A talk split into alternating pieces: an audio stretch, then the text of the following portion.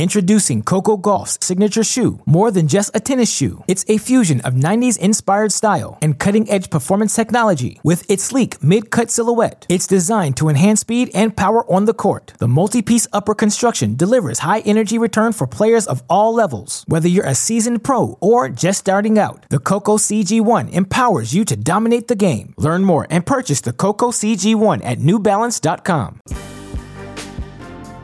Welcome to the official Tennis.com podcast featuring professional coach and community leader, Kamau Murray. Welcome to the Tennis.com podcast. Happy 2022 to everybody. I want to start this year off with uh, a dude that I've grown to know real well over the last six years. Actually knew him back in college, but you know he was on the other team, so I ain't mess with him. He's uh, worked with the USTA, uh, manager of the excellence programs and corporate activations for the USTA Foundation, which you know my organization has personally been the benefit of, uh, and having an advocate inside of a large organization, which we know we all need. Uh, his name is Sean Holcomb Jones, all around good dude. Welcome to the show, brother. No, thank you. Glad to be here. Excited, excited to sit down, man, and trying to stay out of trouble during this interview. yeah, I, I know what that's like. But I say, you know, you one of the people when I see your name pop up, I know it's money on the line. So I always answer. Because you don't never call me with no BS and waste my time and no tennis gossip. Whenever you call and it's like, yo, this is about to kick off. Are you interested? Or what you think about this? So tell me about how you feel about your role in tennis now. Because, you know, number one, people like you and I, right? I mean, we played at HBCUs, uh, which are not known for great tennis programs, right? Uh, we ain't win no Grand Slam, but we've somehow uh, made it to a point in tennis of significance. So tell us about your role at the USTA and sort of how you got there. Well, you know what? It's funny the first thing you said, which was like when I call, you know, you know, there's always something on the line and it's something good. I'm usually calling to give, you know what I mean, and help out. And I was thinking earlier because I was just watching um, Klutch Academy on BET. I don't know if you ever watched that with Rich Paul. You know what I mean? I, my I got to catch up. Now you got to watch Klutch Academy with Rich Paul because my inspiration is really Rich Paul and World Wide Wes. And World Wide Wes was the man. Now he works for the Knicks, but he used to be the man around the AAU basketball circuit. And really, what it is is I want to be known as the person that it that's a power broker and if you need something done and done well, you gotta know Sean. I think that's that's what my inspiration is to be in tennis. Like I want to be the guy that everybody knows. Do you know Sean? And if you want to get something done, you want to call Sean. Um, and so that's important to me that I'm viewed in that way as a businessman, as someone that's going to help you, you know, get things ac- accomplished and push through the finish line. Um, and when it regard in regards to my background and kind of how I got here, you know, it's just a it's just a lot of hard work because I think you're absolutely right. Like even if you look at like college coaching, if you look at um, you know national coaches and all kinds of positions in the USTA, they're legacy positions. Um, and almost every position I ever have received, I just interviewed for it and interviewed well and really pushed for it. Um, you know, coming up, I played at uh, Towson University um, in, in Towson, Maryland. Um, not not a world beater at all. I barely played six every once in a while, so it's not like I'm not gonna get on here and say, "Hey, I was the best, you know, tennis player to ever, you know, touch a racket." That just wasn't what it what it was. But um, actually, someone once told me when I was very young, when I was about like 16, that your gift is in coaching. It's not, it's not necessarily on the court. Like you're good on the court, but you're great as a coach. And so as I went through the coaching ranks, I did, you know, I was a director of junior tennis, and then I went through the college circuit, and and that goes around with those connections. Is I became, um, you know, I started as an assistant at Coppin. I was an assistant at Coppin State, which is you know historically black college. Um, I was a head coach uh, at Morgan State, which is another historically black college. I was the assistant coach at George Washington. And when I got to Maryland and when I got to Power Five and I was assistant, someone told me I've never heard of a Power Five assistant that just interviewed and didn't know the coach beforehand. Because that goes back to all of these connections and deep rooted, this deep rooted connection and, you know, hand, you know, hand washes the other hand that goes on in tennis. And they were like, I've never heard of an assistant get a power five job that didn't know the head coach interview.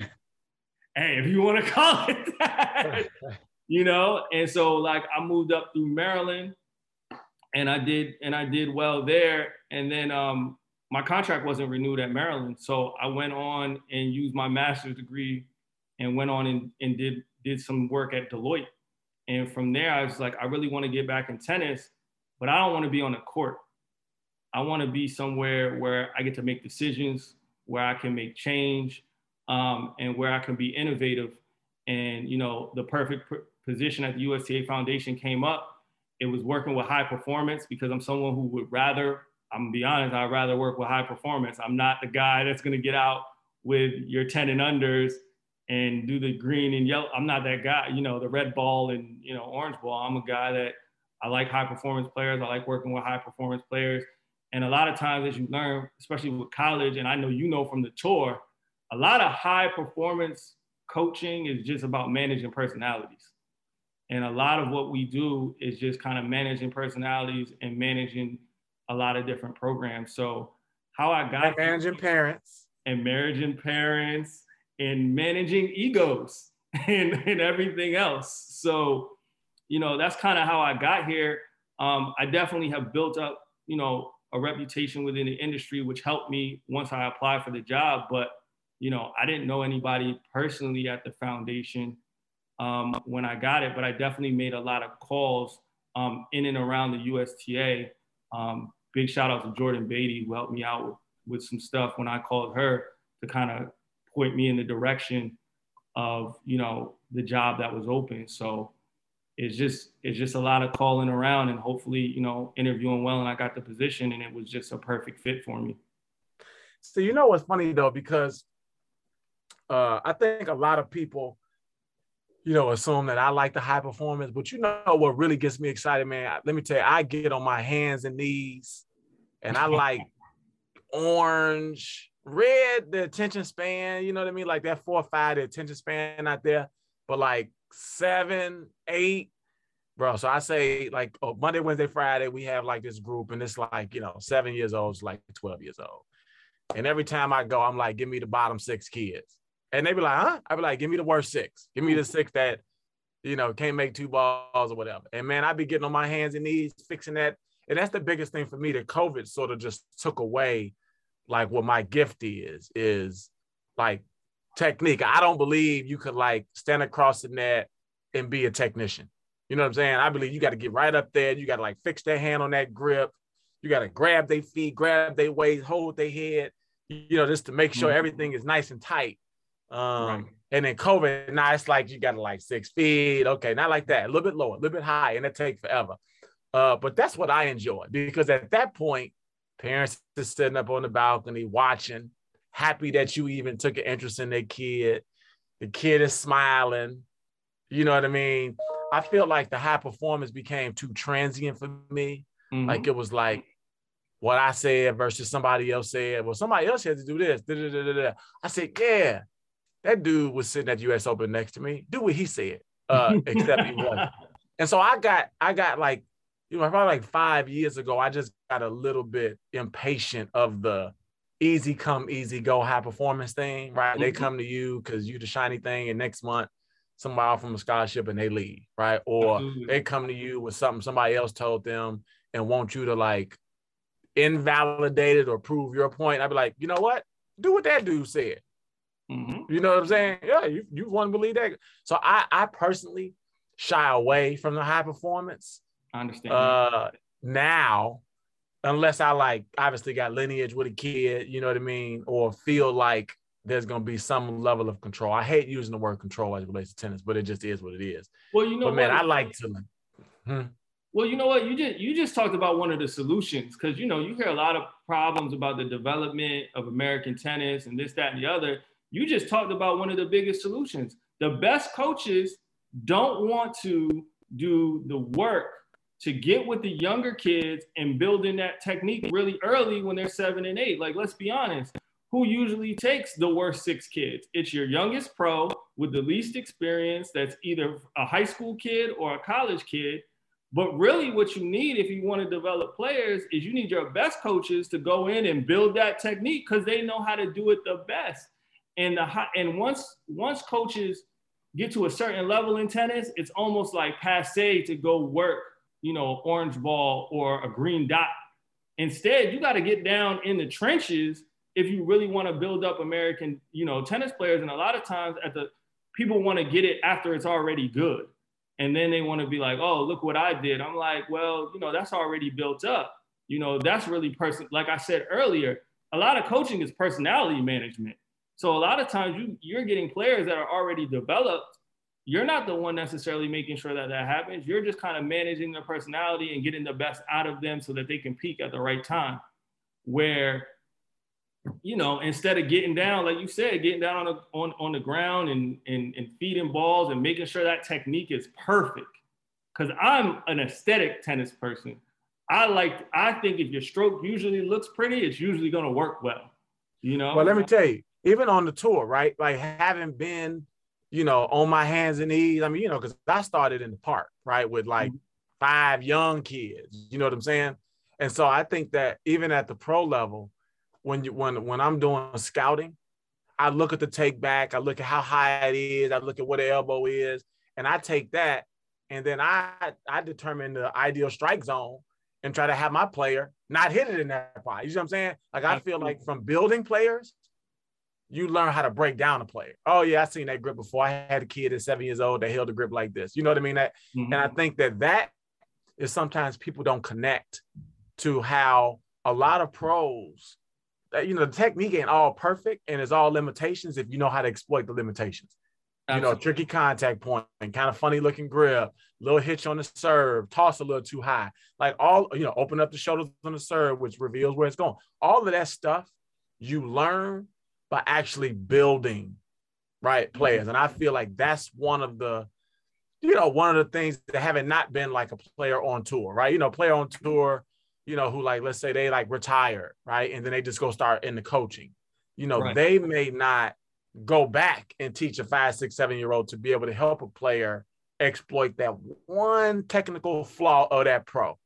You know mm-hmm. what I mm-hmm. mean? And even I sit at the bar, obviously, right? We all all the coaches be at the bar. Like I sit at the bar having conversations with guys, and like, oh, okay, you ain't never taught. You only coach. Right. Like, coaching is different than teaching, right? Ooh. So it was like, yeah, okay, you, you only coach. That's the bar. Don't let that go. Don't let that go over your head. For the people that's listening, don't let that go over your head. Coaching is different than teaching. I know, right? Drake Drake need to go ahead and put that one in his show. Nah, sure. so I feel like I could easily tell the ones that have like taught. Mm-hmm. You know, by after two or three drinks with the stuff that they talk about, the stuff that they see, I'm like, oh, okay, you ain't taught. You just coach. You just no, do serve serve here, second ball here, right? You know what I mean? I think that's like coaching, right? But teaching is like, all right, yo, this player is number one in the world. I won a grand slam. Here's our one opportunity, right? And it might be like just this thing, right? Or um, and I think that teaching, the value of teaching young kids and constructing players is like pays off big time. You know 100%. what I mean? So I, I encourage everybody, even if you coach 40 hours a week, you know, make eight of those hours orange ball or below. Ooh, orange ball, green ball. That's a challenge for the country. That's a challenge for the country. So all the high, you know, all the high-end academies, all that are hearing that, all you top coaches that, that work in academies and in those type of structure, that's a challenge.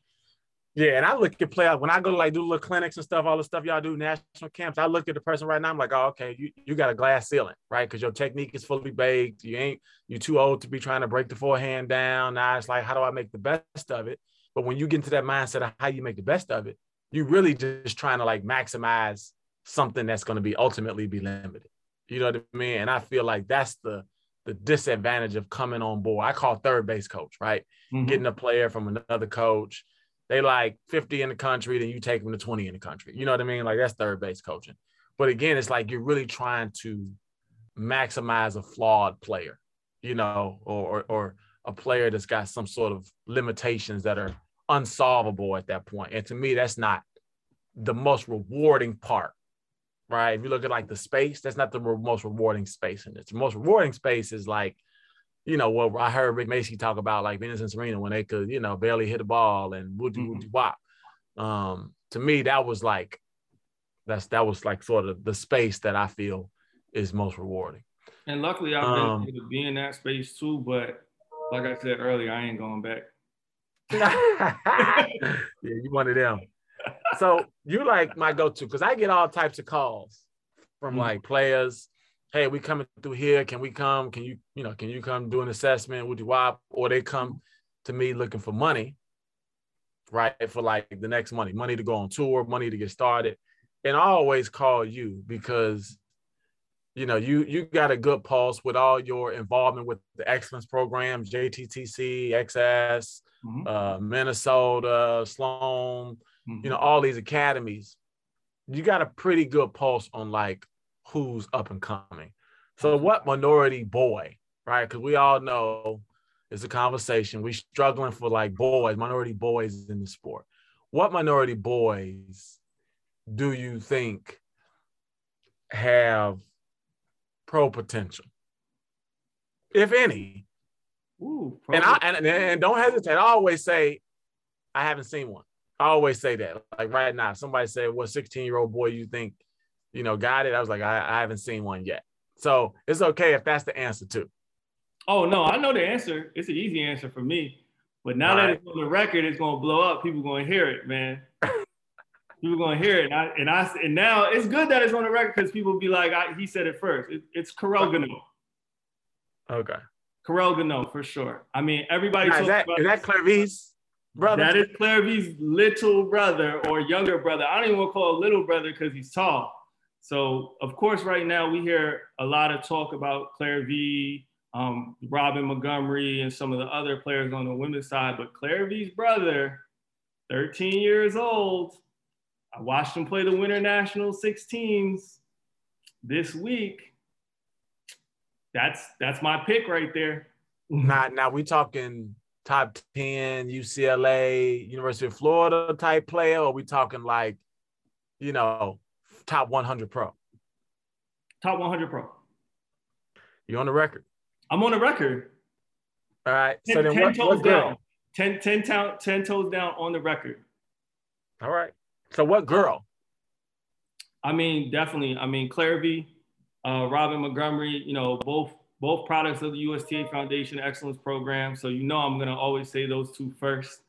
Um, you know what what Robin did at the U.S. Open girls last year, pulling off the double. You know, winning singles and doubles, first to do it since Lindsay Davenport. We know how Lindsay Davenport's career turned out. So um, you know, definitely, definitely Robin, um, definitely Clervie.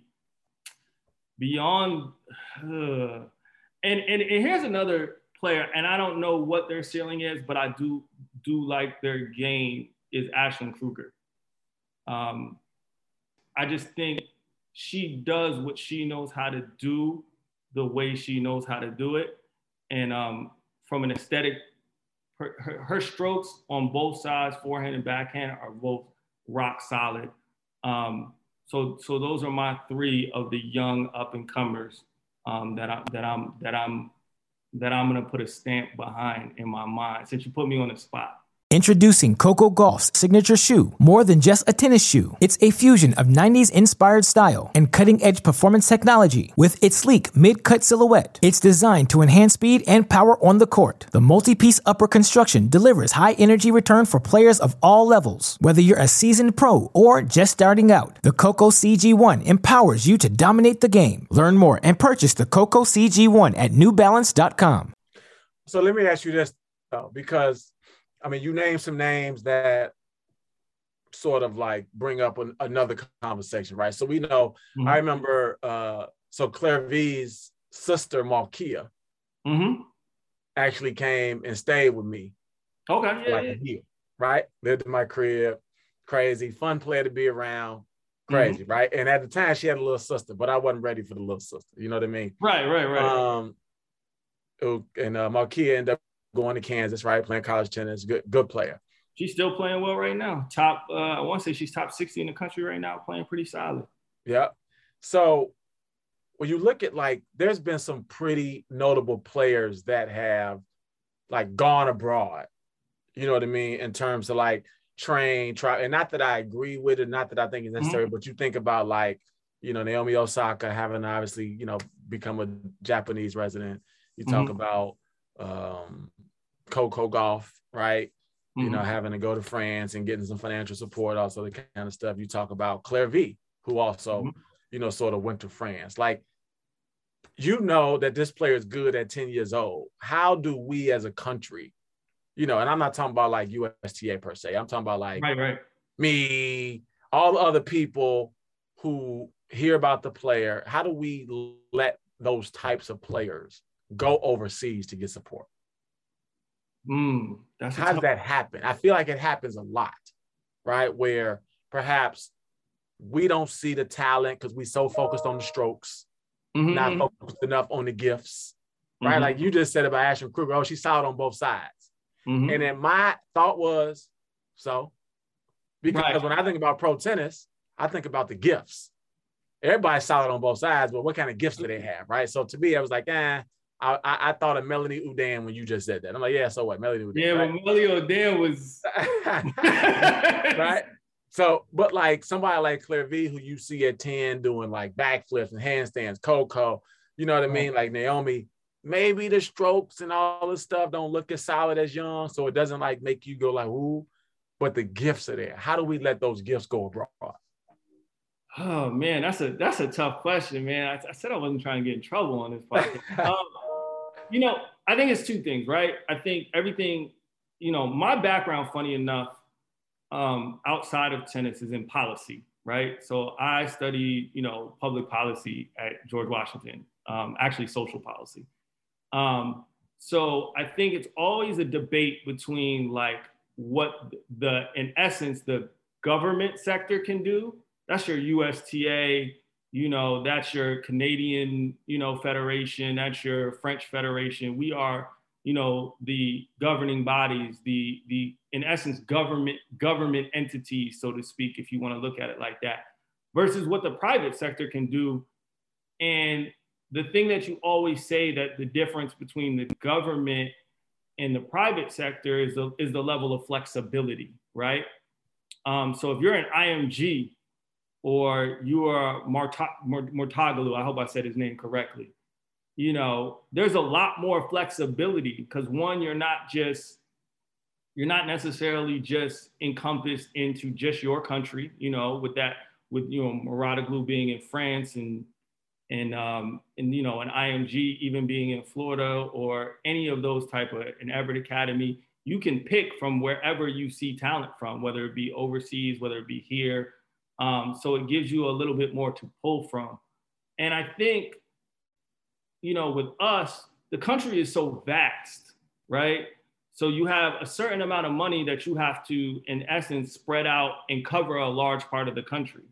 So are you always going to pick the right person?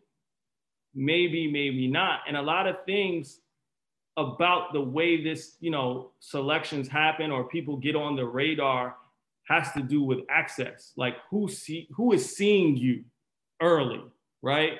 Um, and I think that's what we have to do a better job of is finding the talent early and investing in it. And I think on the flip side of that, I think the scary thing a lot is it's always easy to say in hindsight we should have, you know, we should have seen this or we should have seen that. But we also know the consequence of betting on someone and being wrong, especially with large amounts of funding. So you thinking that this player is going to be that player and they don't end up being that, but then you're, you know, six to seven figures deep in funding. So being the person, being someone who who has to pick the right person to, to you know to, to be the next one is never an easy task. And I think people love to say it from the sidelines, oh, how, you, how haven't you found the next this or this, or how did you miss that? But when you're negotiating and you're deciding how much money to put behind, you know, certain players, that is not the easiest thing to do. And you really can't be wrong because if you're wrong too many times, no one's going to trust you to put money behind something. Well, so it's funny you say that because I, I had this conversation with, you know, like investment dudes, and they lose money all the time, right? And they say, look, I need find me 20 players and we're gonna win on five, win big on five, and lose a little bit on 15, right? Absolutely. Um, but you brought a point. Do you think it's because we're looking for the wrong thing? You know what I mean? Like, like when you mention strokes, I mm-hmm. roll my eyes, like, bro, who cares about that? Right? Because if you look at like the the people who win, right? To me, feet win. 100%. Osaka, Osaka, right? Osaka's winning. Halep winning, Kerber winning, Sloane winning.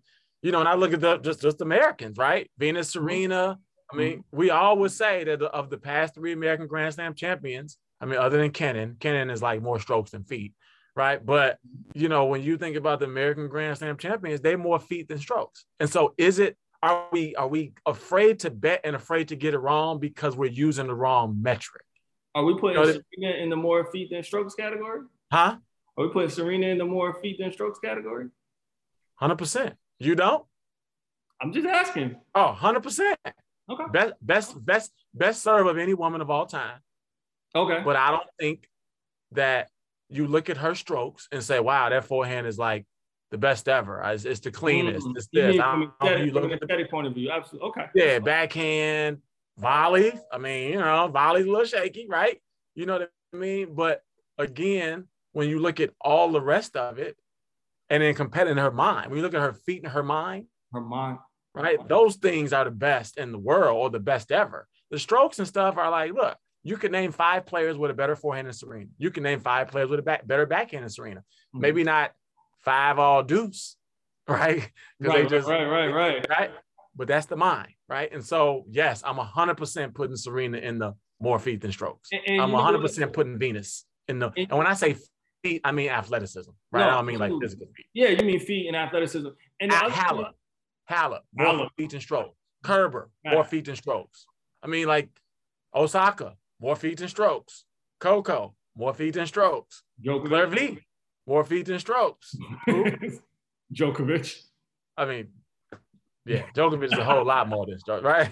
So, so I mean, like, is it the fact that we're looking, we we, we have the wrong evaluators or we're evaluating people through the wrong lens or maybe given the fact of where the game is headed, right? If we're looking at mm-hmm. as a national body, we're trying to compete globally. France, Australia. I mean, Nick Kyrgios, six five, bro. Like he could be a hoop, yep. Right? Tsonga, mm-hmm. big. Monfils, big. Like if we're looking to compete globally, should we be looking at, hey, America has great coaches. Macci, Bollettieri, Jay Berger, you know, all these other people, right? Mm-hmm. Um, Chanda. We got some of the best technicians in the world.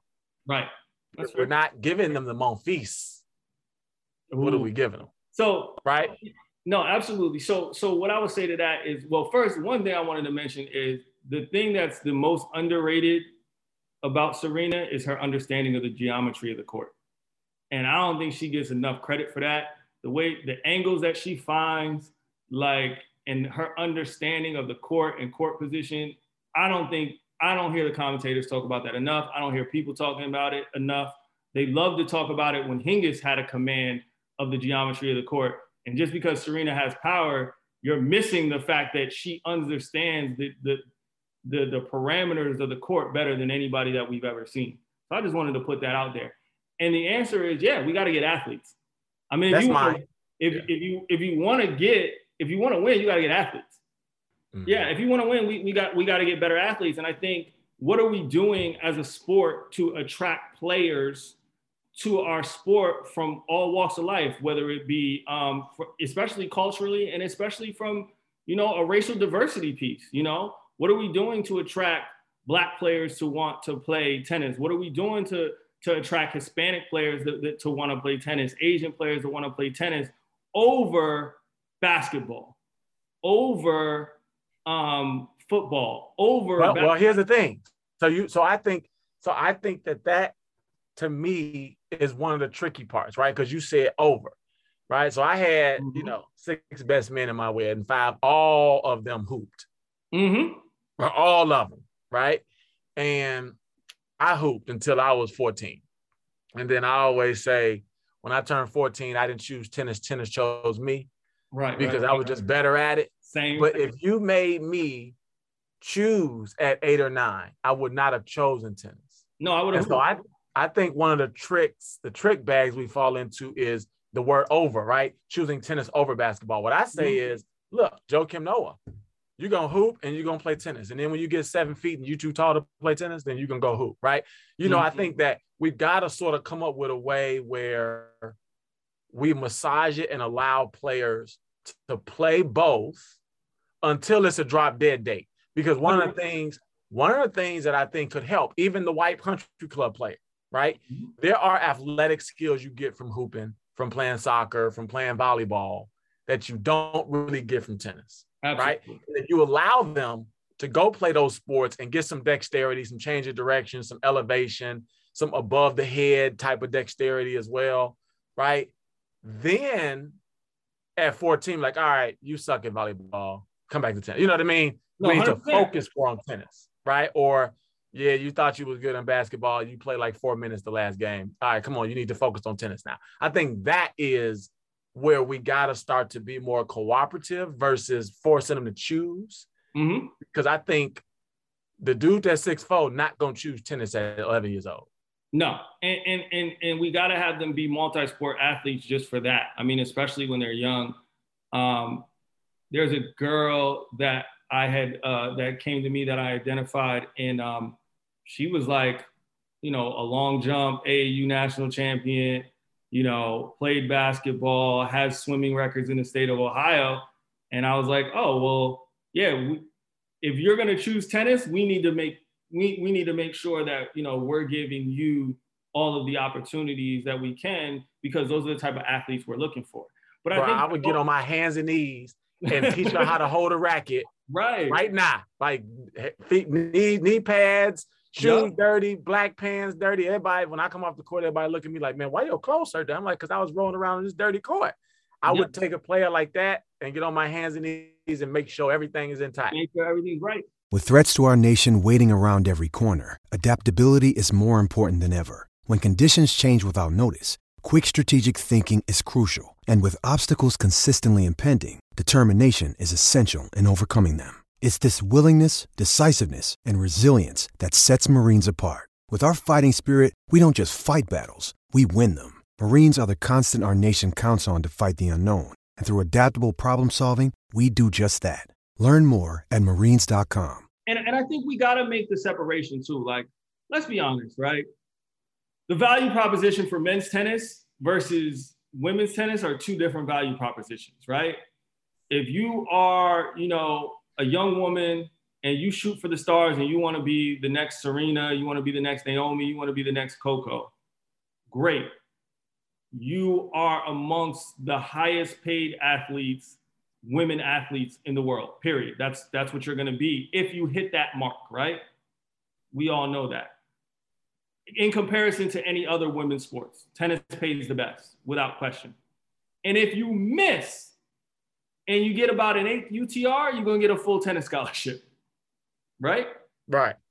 So, how do I convince, you know, a basketball player or a football to eventually choose tennis where you could be top 50 in the country and you're still going to get a partial if you don't make it to be Roger Federer or Novak or Rafael Nadal? And you have to ask people like, well, who is the influence of tennis onto these kids to eventually they're going to want to choose tennis? Because I might be able to be the best thousand basketball player in the country, and I'm still going to get a full somewhere. So, right. how, so how do we change the value proposition, especially for the boys in particular? Because as far as I'm concerned, the girls are pretty hip to it, and they're they're on it. But the boys, how do we change that value proposition to make them say, hey, I want to be, you know, Frances Tiafoe rather than I want to be LeBron James? No chance. I mean, I mean, so it's an uphill battle. I'm not saying that it's impossible, but you have we have to understand on that side of the fence in particular, because it's a it's a completely different value proposition than than women's tennis. It just is what it is. And um, how do we how do we convince that this is the right move to go to go in this direction? Um, and I think a lot of that has to do with you know finding athletes, but also like tapping into culture. Like you have to feel like you belong into tennis. And, and, and that's really what it comes down to. Like at the end of the day, one thing I noticed anecdotally, especially about black people that stayed in tennis in the community in in jobs within the sport a lot of them anecdotally had black coaches or black influence in their early tennis that allowed them to want to stay in the game when it was all said and done. Um, and so we have to see ourselves more in the game.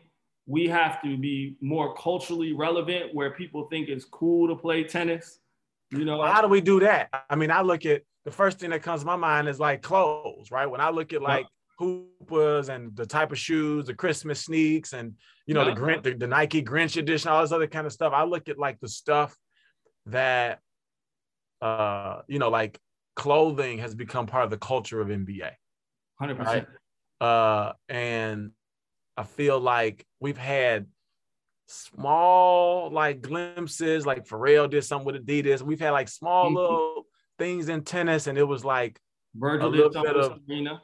Yeah, a little bit of ripple. I mean, Jordan did the thing with Federer, right? Jordan mm-hmm. did one thing with Sloane in, in, in 2018 or 19, 19 maybe. But it was like it just came and went. You know what I mean? We just missed it and it never stuck. Like, how do we get industry to say, all right, the shorts are too short. Let's make them mm-hmm. longer. Mm-hmm right? The, the shirt's kind of lame. You know what I mean? Like, how do we get that? You you well, number one, you gotta embrace fashion. Like if you know if, if you know me, anybody that knows me knows I'm in the sneakers and streetwear, and I always got a hat on. Um, so I was like, I'm not coming to this interview any different. you know what I mean?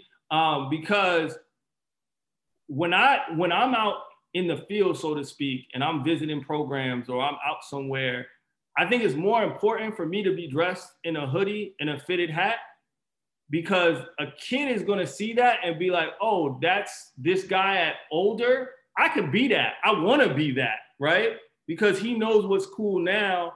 And I'd rather be that than the guy with, you know, the blue khaki pants on and, you know, the uniform shirt that we see so in so many of these offices. And I know people look at me a certain type of way sometimes because I always have a hoodie on, I always have a, a hat on, but I I know the fashion.